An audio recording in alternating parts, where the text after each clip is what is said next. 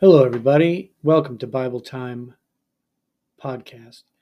We're reading through the book of Romans right now, and we hope you're enjoying it. It is a lot of work, and, but if you have a book of the Bible that you'd like to have read out loud and recorded accurately, please uh, shoot us a line and give us a comment.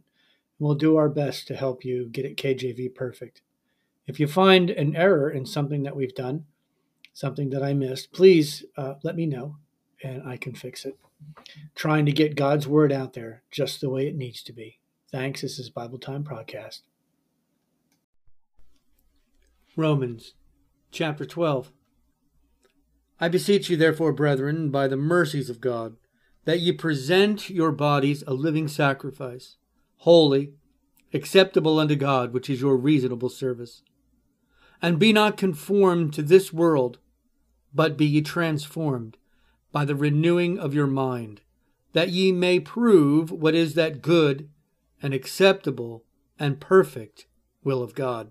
For I say, through the grace given unto me, to every man that is among you, not to think of himself more highly than he ought to think, but to think soberly, according as God hath dealt to every man the measure of faith. For as we have many members in one body, and all members have not the same office. So we, being many, are one body in Christ, and every one members one of another.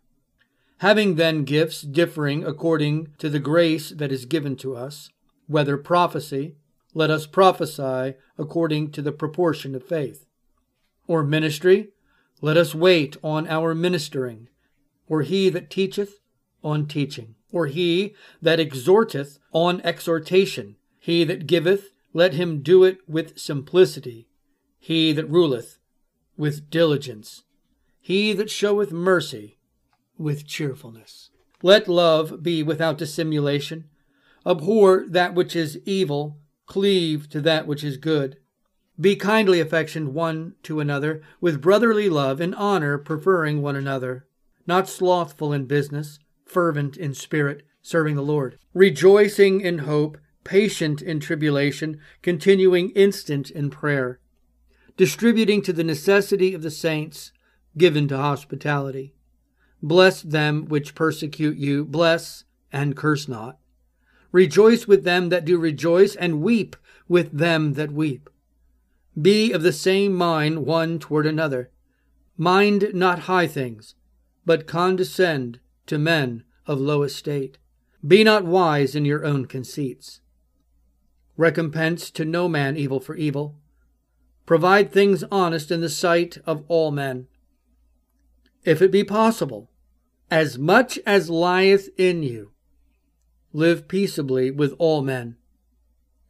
Dearly beloved, avenge not yourselves, but rather give place unto wrath, for it is written, Vengeance is mine, I will repay, saith the Lord. Therefore, if thine enemy hunger, feed him. If he thirst, give him drink. For in so doing thou shalt heap coals of fire on his head. Be not overcome of evil, but overcome evil with good. Romans chapter 13. Let every soul be subject unto the higher powers for there is no power but of God. The powers that be are ordained of God.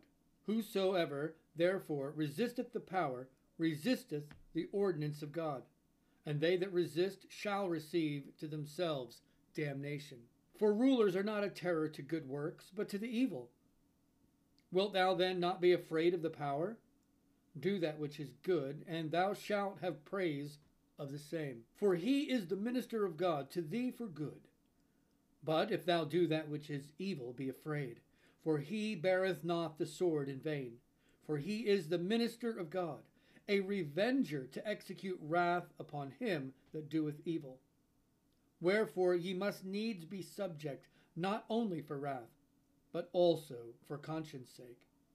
For for this cause pay ye tribute also, for they are God's ministers, attending continually upon this very thing. Render therefore to all their dues tribute to whom tribute is due, custom to whom custom, fear to whom fear, honor to whom honor.